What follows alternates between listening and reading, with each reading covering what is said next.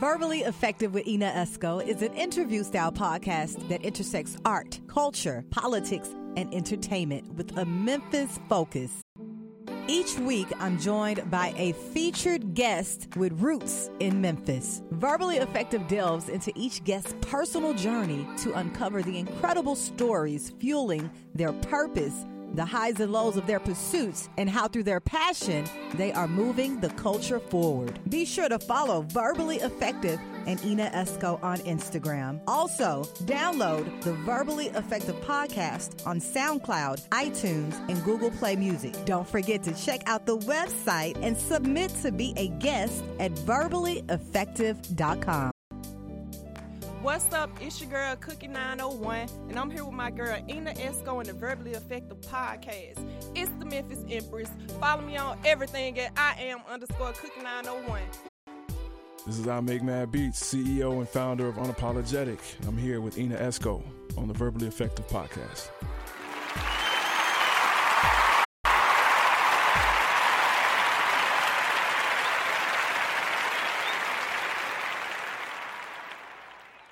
Greetings, greetings, and welcome to another edition of the Verbally Effective Podcast, powered by We Are Memphis. Bring your soul. I'm your host, your double E, Ina Esco. I want to send a huge shout out to my good friend Fabian Matthews with Spotlight Productions for allowing us to pod in this amazing, beautiful space today. New look, right? I love it. So we're going to jump right into it. I have a phenomenal woman in the building with me. She is a creative. She's an entrepreneur, an artist. She does a lot and she loves local. She loves black. We're going to get all into it. I am talking about Talibah Safiya. Yes. Welcome to the pod, beautiful. Thank you so much for having me. I'm excited to be here. Yes. How you doing today? I'm feeling good. I'm in my element, so yes. I'm ready to talk to you. Okay, so we're gonna jump right in. What part of Memphis are you from? I'm from Orange Mound, South Memphis. Okay, the Mound. Mm-hmm. Tell me about growing up in the Mound. You know, I came from a neighborhood which was uh, very deeply family. It was a lot of families in the neighborhood. We used to play outside a lot, and I had a really positive upbringing in the Mound. It was some of us who were really focused on school and extracurricular activities, and some of us who were not focused on that. So it was okay. a positive balance. I yeah. got a real Memphis scope yeah. growing up there, and I was in South Memphis a lot too because that's where my grandparents were, and it was the same there. It's just yeah. like honestly, very positive. Kids getting into kid shit, so okay. that was that. but it was beautiful. But you know what? I'm starting to understand your connection with the Mound now. You mm-hmm. grew up right in that very space. I sure did. Yeah, and a strong connection with the Mound. Definitely, and I'm really close to there now. Um, my husband and I live in Castalia, so that's okay. like literally yeah. not too far from Orange Mound. Wow. Okay, so tell me about you know, the high school life. Tell me about them high school days and what was Talibah into? um, high school. So I went to Overton first, and then I went to Central. Overton, I was in the theater program. Okay. So I was acting. I was enjoying being on stage. I was enjoying being the center of attention. Yes. Um, I really started to discover how to be in a social scene in high school because I was um, homeschooled a lot of years in elementary school. Okay. And so by the time I got to high school, I was like, I think I understand the social aspects of what's going on here. And I really started to I guess feel myself then. Then I went to Central. Feel yourself. I understand. I definitely did. and then at Central, it was um. Wait, why the move to Central? Why did I go to Central? Uh, academically, Overton wasn't serving me as much. Okay. Performing arts was serving me, but I think my mom was like thinking about what my college experience was going to be like, mm-hmm. which I didn't do that for that long. But okay. But um, that's mom kind of influenced that. she well. definitely did. Yeah, yeah, I don't think I would have wanted to leave Overton.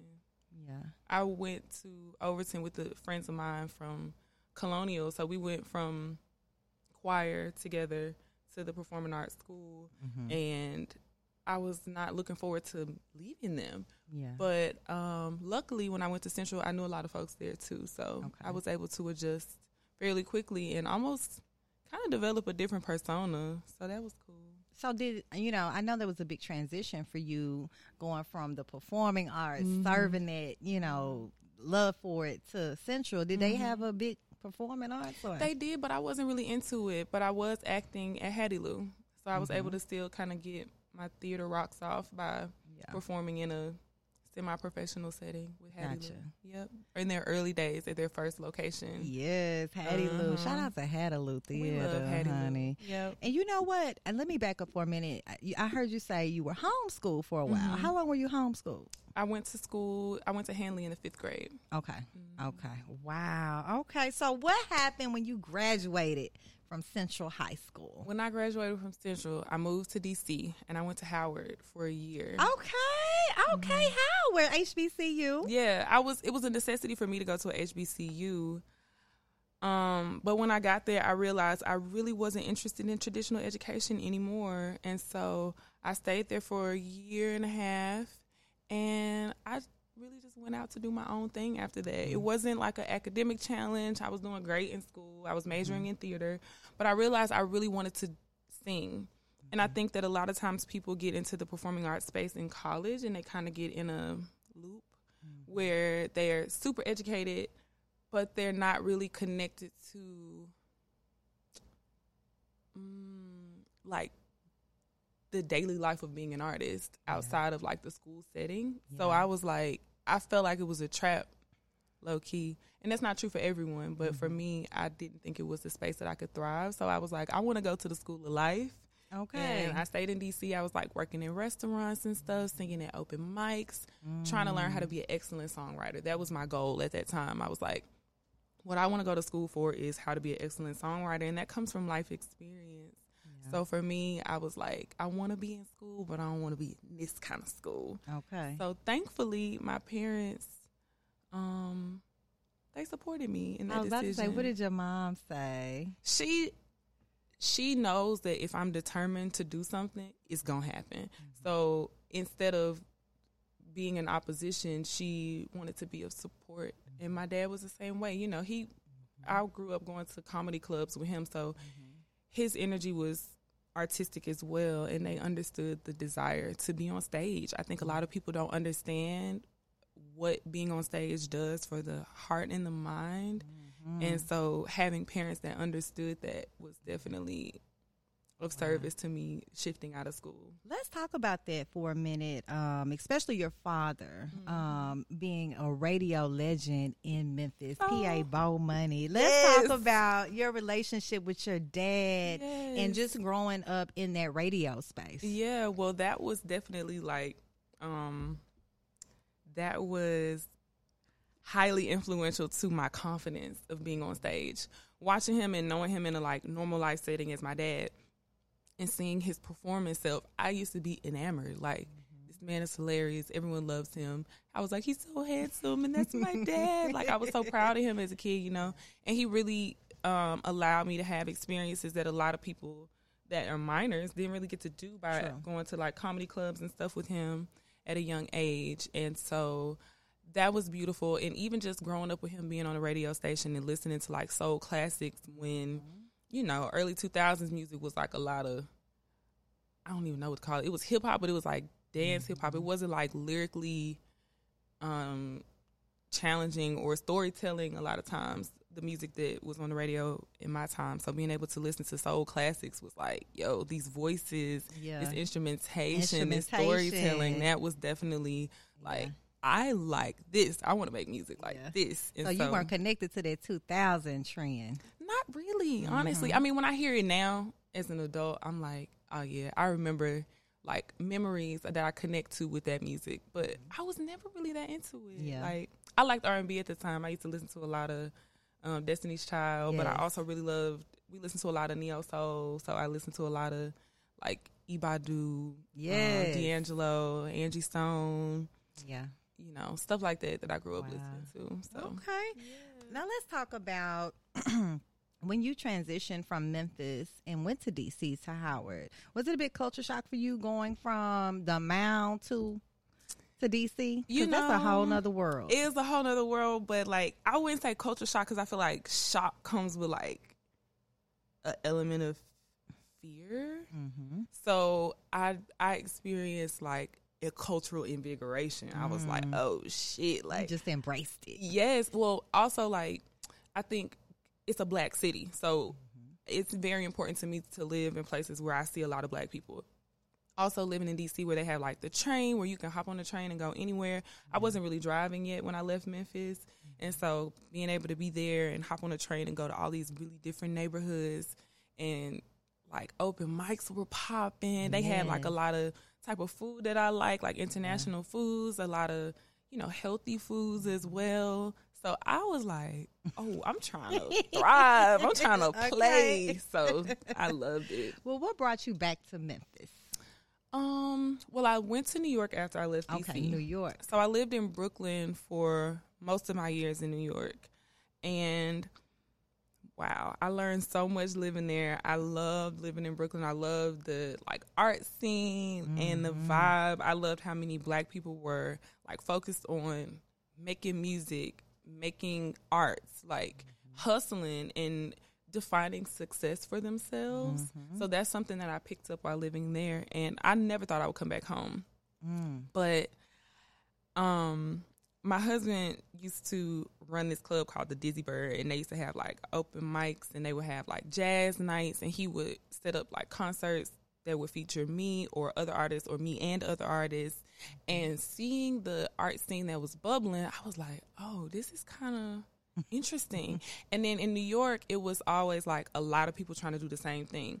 You also don't necessarily know why you're connecting to some people. It's like the relationships they are they are electric and they're in the moment, but it, I didn't have the feeling of community that I had here. I mm. felt like the type of love I was getting in Memphis was long lasting. It was foundational. And so in New York it was fleeting. Like if I was popping and I had a show, then yeah, I'm connecting to folks. But if I'm going through something and I'm working a job and I am like I don't really know what I'm doing. I wasn't really connecting to anybody, but here it's like I'm getting love no matter how I'm feeling. You know, people are showing up. So Mm. I was like, okay, I'm going home, and I Okay. came home. My brother and his wife were having some babies.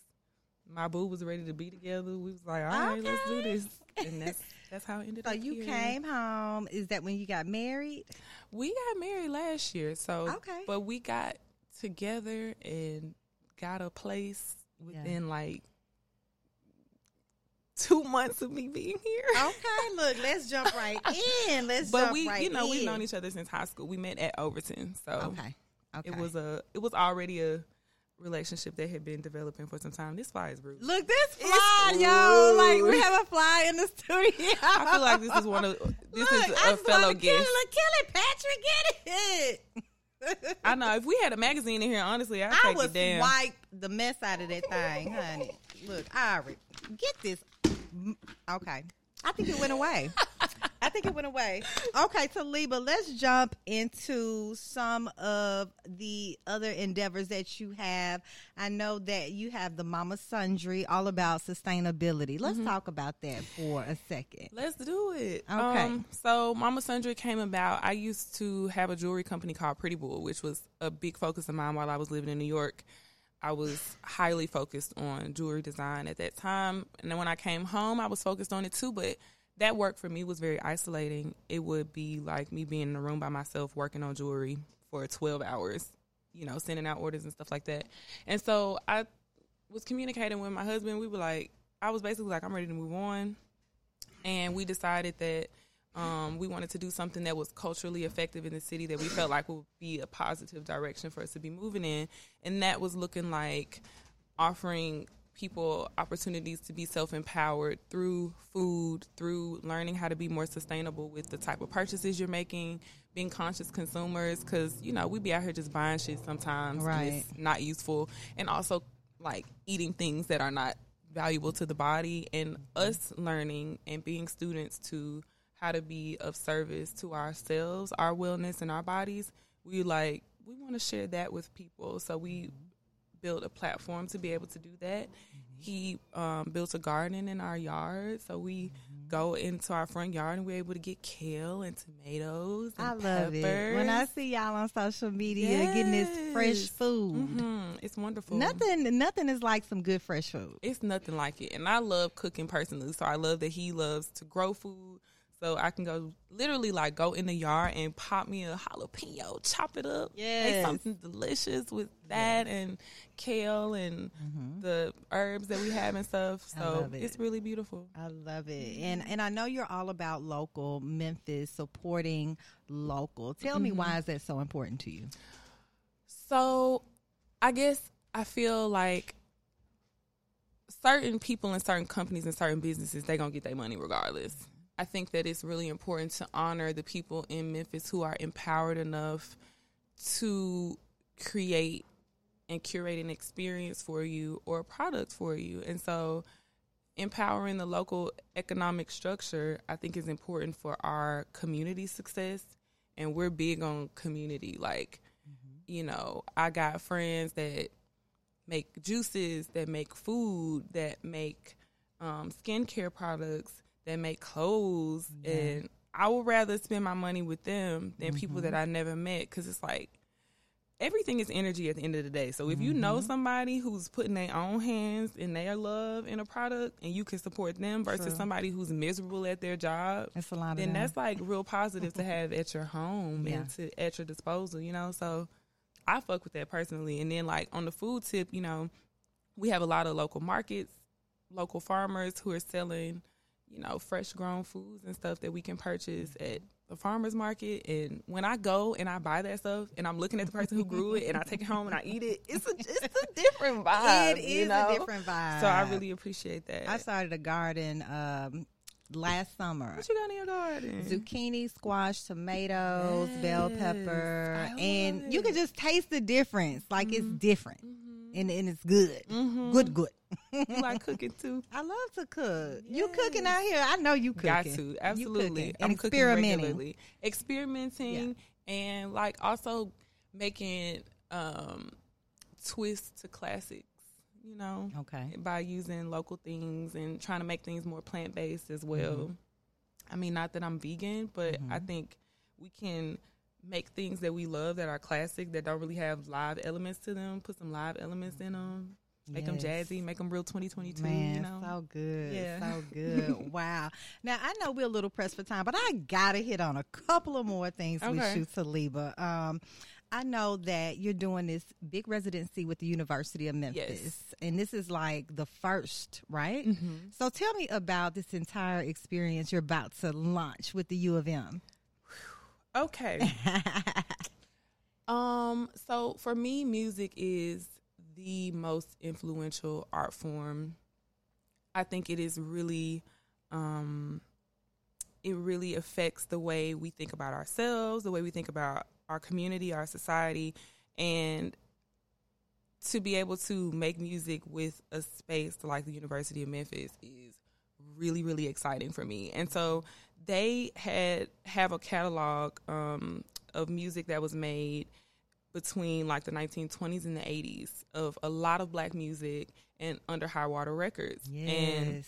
we did a tour in 2019 um, where we collaborated with We Are Memphis, Music Export Memphis, and um, some other local brands where we were able to do some traveling. We called it a deep water sound. Mm-hmm. So to be contacted by the University of Memphis to work with their record label, which is called High Water, and ours that's called Deep Water, it just felt so Perfect. serendipitous. And mm-hmm. basically, they hit me because I make all types of black music. I make blues music, folk music, jazz, trap. Mm-hmm. And I think that because I speak all those different languages musically, they were basically trying to create a bridge from what they have already in their catalog to things that are more contemporary. Mm-hmm. And I'm literally the perfect person for that. And Yes, they knew that. are. So they hit me up and I'm really excited to be able to like remake some of those old pieces, but also like reinterpret them and to be able to bring subjects that are relevant to what we're thinking about right now and what I'm thinking about right now in the mm-hmm. music space.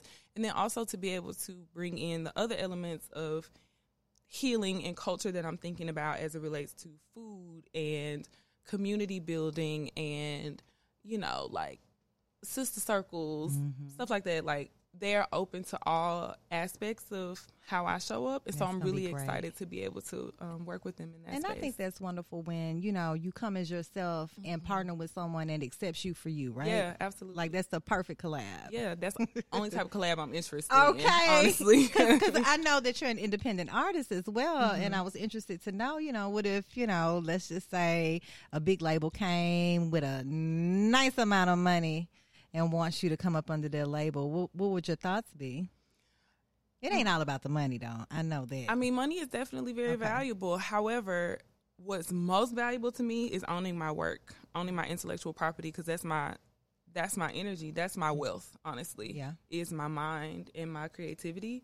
So for me, being able to own my work is massive, and making sure I'm working with people that understand that I run this. Okay. this is my work and my story that we're telling, mm-hmm. and so to be able to you know, work with the University of Memphis who's asking me, what do you need? How can we support you? And making sure that the relationship is reciprocal and that it's mm-hmm. um, genuine. Because, you know, a lot of times people want to work with artists and they, they don't understand that this, this shit ain't coming from nowhere. Like, yeah. if you don't speak the language, sometimes you don't understand how valuable it is. So, mm-hmm. if I'm working with people that understand the value, that understand that I own this mind and this spirit that makes this music, um, I'm open. Yeah. We'll Open. see. Open. you know, I'm. I'm an open heart. and you know as a black woman, I'm sure you've had challenges along the way with getting people to understand you as an artist. hmm So tell me about some of those challenges. You know, I feel like my black womanhood is really my my most powerful asset. So that's one. But also, you know, sometimes people try to kind of like lowball you as far as like money, but the word no is extremely powerful. Yes. and you setting up your own valuable value is extremely um, important and that's something that i'm currently learning Okay. to challenge folks when they say this is what we have to offer you and say and me to respond with well this is what i have to offer you and this is what i expect in return so it's a, a, a work in progress something that i'm learning Yeah. but um yeah people have had even like slick shit to say or try to make me represent their brand in a certain way that might not feel aligned with who I really am. But I'm so dedicated to myself that you know, if we're not aligning, we're not aligning. and if we are, we, we ain't are. working. So Okay. that's it. okay, I definitely want to get into this. Uh, this is gonna be my A main, say main. Repeat after me, Talibah. A main, say main. I might say mine. Okay, so you know you've already talked about your hubby, your relationship with Bertram. He's on this big show, P Valley, right Yes. now. How are you dealing with that success that comes with that? Because everybody's talking about this show right now. that shit turned me on. You know, It turned you on. I love his success. Yes. his success is my success. okay. So like it fuels me, it excites me, and mm-hmm. watching him progress makes me want to do well. Yes. And I want us to be proud of each other. And mm-hmm. I love I love watching him be successful, you know, because we've had times where we were feeling different, you know. Okay. So for us to come up grinding together and me Yes. see him feeling good about himself and his work and seeing other people be attracted to him because of just who he is and like his mm-hmm. natural success, I love it. Okay, look, I'm come on, for it vote it, vote it, white. 100%. like I am here for it. So And you know what? You guys are on social media. You own businesses together. Mm-hmm. You guys are such a beautiful black couple, and and I love to see you all do your Yes. thing. Yes, It's- that's my it's friend. amazing, and that's good to be friends Yeah. with your mate. hmm Cause everybody, girl, Everybody ain't able. Child, child. Mm-hmm. All right, Talibah, Safiya, tell us what you got coming up. Um, you know, we know about the residency at University of Memphis. What about some music? Yes. So I recently um, released a few things this year. I released a project um, that I worked on with a sister that's based in Memphis named Zaire Love. We did a visual together for my single Imagine That, which was so much fun. And we told a really, uh, a really, I don't even know what to call it, like gangster story Okay, gangsta. behind the song. And then um, I released uh, another single last month. And so those two have come out and now I'm kind of in student mode as I'm about to um, go into this residency. I'm learning new things so that I can show up with some new skills and challenge myself to do something really exciting with the residency. So musically, I'm really honing in on that work and being able to show folks what I'm learning. Yeah. So yeah, we that's love what we to got see going it. on. We love to see it. We're gonna follow your journey. I know you're gonna be posting on your socials. Yeah, I'll be posting on socials, um, but also I'll be popping up in the city. So like in the, this summer, I'll have some shows that folks can come see what I'm working on. I think it's kind of like focused on some intimate experiences for these next couple of shows. Mm-hmm. But if you stay close to me, I'll let you know where you can find me, and I will be out here spreading the good word with the music because that's what I'm here for. All right. Now I want you to let the verbally effective audience know how they can keep up with your journey. You know, how Yes. can they follow you on socials, website, all of that good stuff. Yes, I will do that. So, my name is Talibah Safiya. It means seeker of knowledge, clear minded, and pure. Ashe. And you can find me on uh, Instagram at talibah.safiya. That's T A L I B A H dot S A F I Y A. And my website is just talibahsafiya.com. Talibah on all music platforms. Run me up, y'all, like I hit. You're to love it. I love it. Thank you so much, Talibah, for joining me today on the podcast. You are amazing. Thank you. I'm so glad you came today to really share you your had me. journey. Yes. And I think you're out here inspiring, you know, creatives, artists, women, yeah. black women, That's my you job. know, to be their authentic selves. Mhm. And that's what I love. That's what I love so much. Thank, Thank you for so seeing much. me. I appreciate it. I see you, girl. I Yes. see you. And you are indeed verbally effective as well. all right, guys. Make sure you all are subscribed to the podcast, Verbally Effective, on all streaming platforms. Check out the YouTube channel, Ina Esco, as well. You can also hear us on WYXR every Tuesday at noon. And once again, big shout outs to We Are Memphis, Bring Your Soul, our new sponsor. Thanks for tuning in.